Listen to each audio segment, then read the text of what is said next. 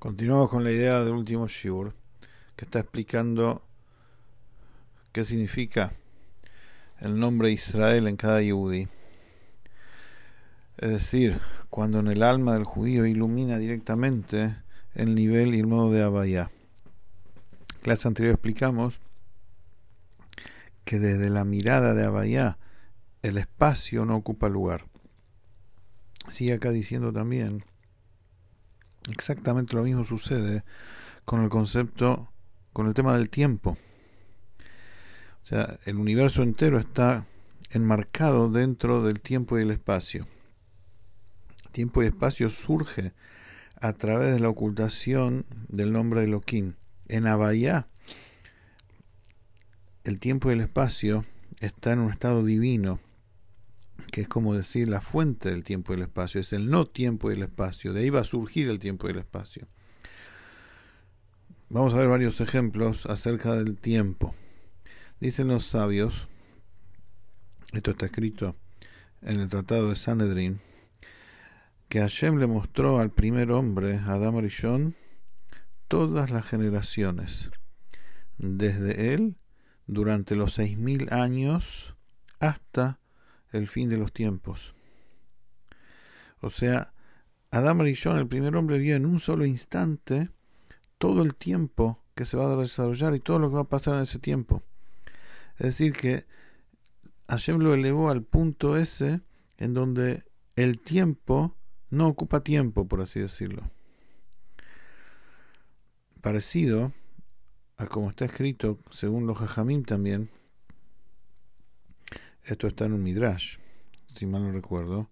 Sí, Midrash Tanjuma. Ahí dicen los Jajamim sobre el Pasuk.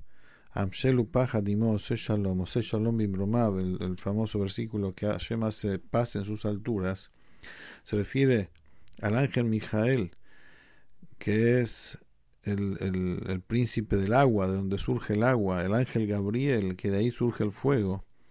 Dice, Hashem hace shalom, paz en sus alturas, entre Mijael y Gabriel, entre el agua y el fuego, porque ilumina hacia ellos una radiación que los trasciende a ambos. Entonces, una vez que los trasciende a ambos, ellos se subordinan a esa radiación superior que los trascienden. Entonces, uno no domina y no apaga al otro. Es como si no fueran opuestos uno al otro. De la misma forma sucede con el tiempo y el espacio. Cuando ilumina en nuestro, en nuestro plano de tiempo y espacio una radiación de divinidad en nuestra alma que trasciende el tiempo y el espacio, entonces el tiempo y el espacio no ocupan tiempo y espacio, valga la redundancia. Como es conocido y sabido acerca del Baal el fundador del hasidismo, como está escrito en los discursos hasídicos del Alter Rebbe y otros rebes también de Chabad, que el Baal Tov, para él, el tiempo y el espacio no lo limitaba en absoluto y no significaba ninguna ocultación para él. Él veía en el presente lo que iba a pasar a lo largo del tiempo futuro también. Y de la misma forma en relación al espacio. Él veía con sus ojos lo que pasaba muy lejos de él también. Paredes, montañas, no, no eh, tapaban su visión física siquiera.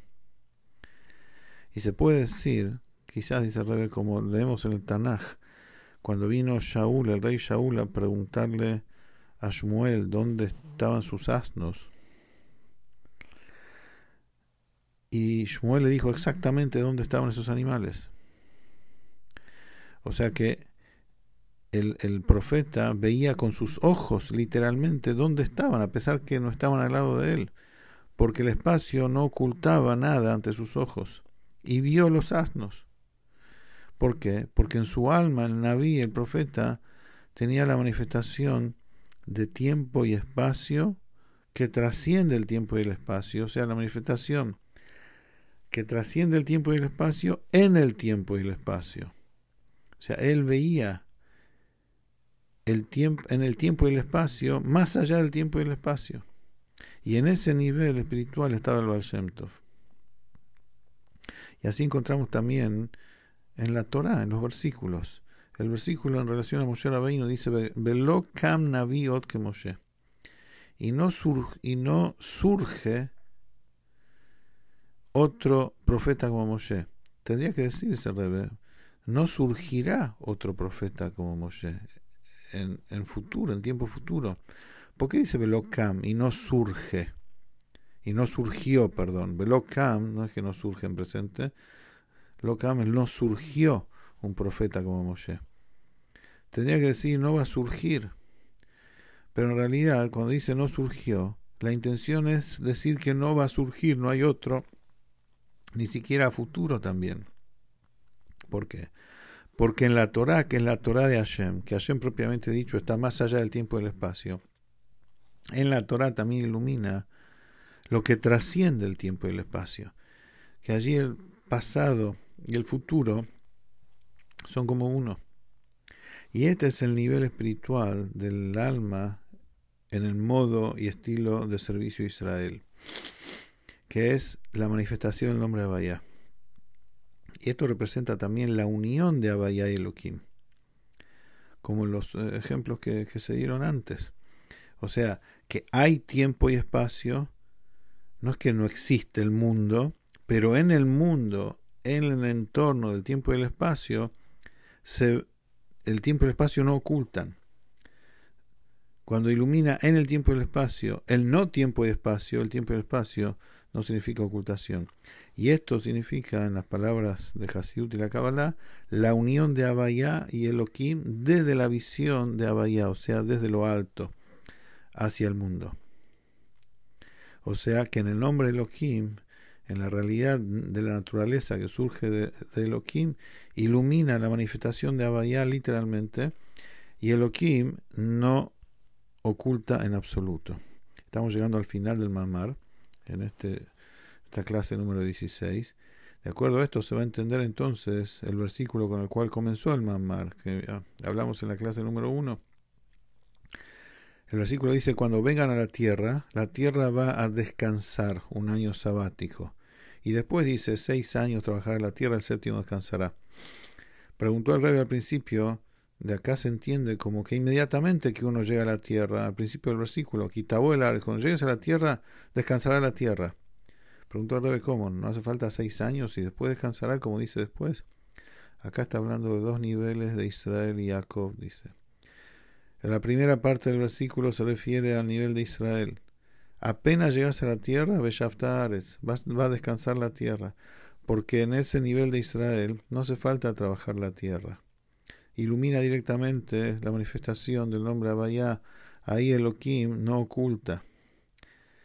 Esta el servicio de las almas que están en el nivel de Israel no consiste en reparar la ocultación de Elohim, sino este nivel, este nivel de Yehudim, su misión en el mundo es estar subordinados y anulados completamente y unidos completamente a Lorenzof, a la, a la luz infinita de Hashem, y desde ese nivel proyectar manifestación de divinidad desde lo alto hacia el mundo. Por eso dice Beshafta Aretz, va a descansar la tierra. Inmediatamente cuando llegan, descansa. No hace falta esfuerzo de trabajo para que se produzca la manifestación de Hashem. Y después dice Sheshanim Tisra, seis años vas a, vas a arar la tierra, vas a, vas a plantar la tierra. Ahí se refiere a las almas del nivel de Jacob. Que estas almas sí la misión de estas almas es corregir el yesh, corregir la realidad mundana eh, que oculta la divinidad. Porque hay algo acá que no deja ver, por eso hay que reparar eso, hay que sacar la ocultación. Y a través de eso ilumina la manifestación de Hashem. Por eso dice, seis años vas a plantar tu campo. Ese es el tema. Eh, la, la Torah se refiere acá cuando dice vas a plantar tu campo, a corregir el mundo, vas a trabajar con la realidad del mundo y vas a hacer de eso algo provechoso, vas a plantar, arar, sembrar, después cosechar, después vas a hacer un pan, para poder comer y vivir de eso. O sea, vas a, vas a corregir la tosquedad y aridez de la cosa. Y después, en el séptimo año, va a ser un Shabbat para Hashem. Ahí se eleva el mundo al nivel de Abaya. Pero eso es para las almas inferiores que están en el nivel de Jacob, la mayoría de nosotros. Pero las almas elevadas que están al nivel de Israel, estos tzadikim, inmediatamente dice, cuando llegues a la tierra, descansará. No hace falta labor y esfuerzo con la ocultación del mundo. Por eso primero dice el versículo, cuando llegues a la tierra, descansará la tierra inmediatamente. Las almas de los tzadikim, que inmediatamente, sin, sin labor. Después dice, y se refiere al nivel de Jacob, Jacob Abdi, mi servidor, Sheshanim Tizrasa deja, vas a sembrar la tierra en seis años, te vas a esforzar, y después de eso, en el séptimo año va a venir la manifestación del nombre Abaya. Hasta acá el Mahamar el Aretz.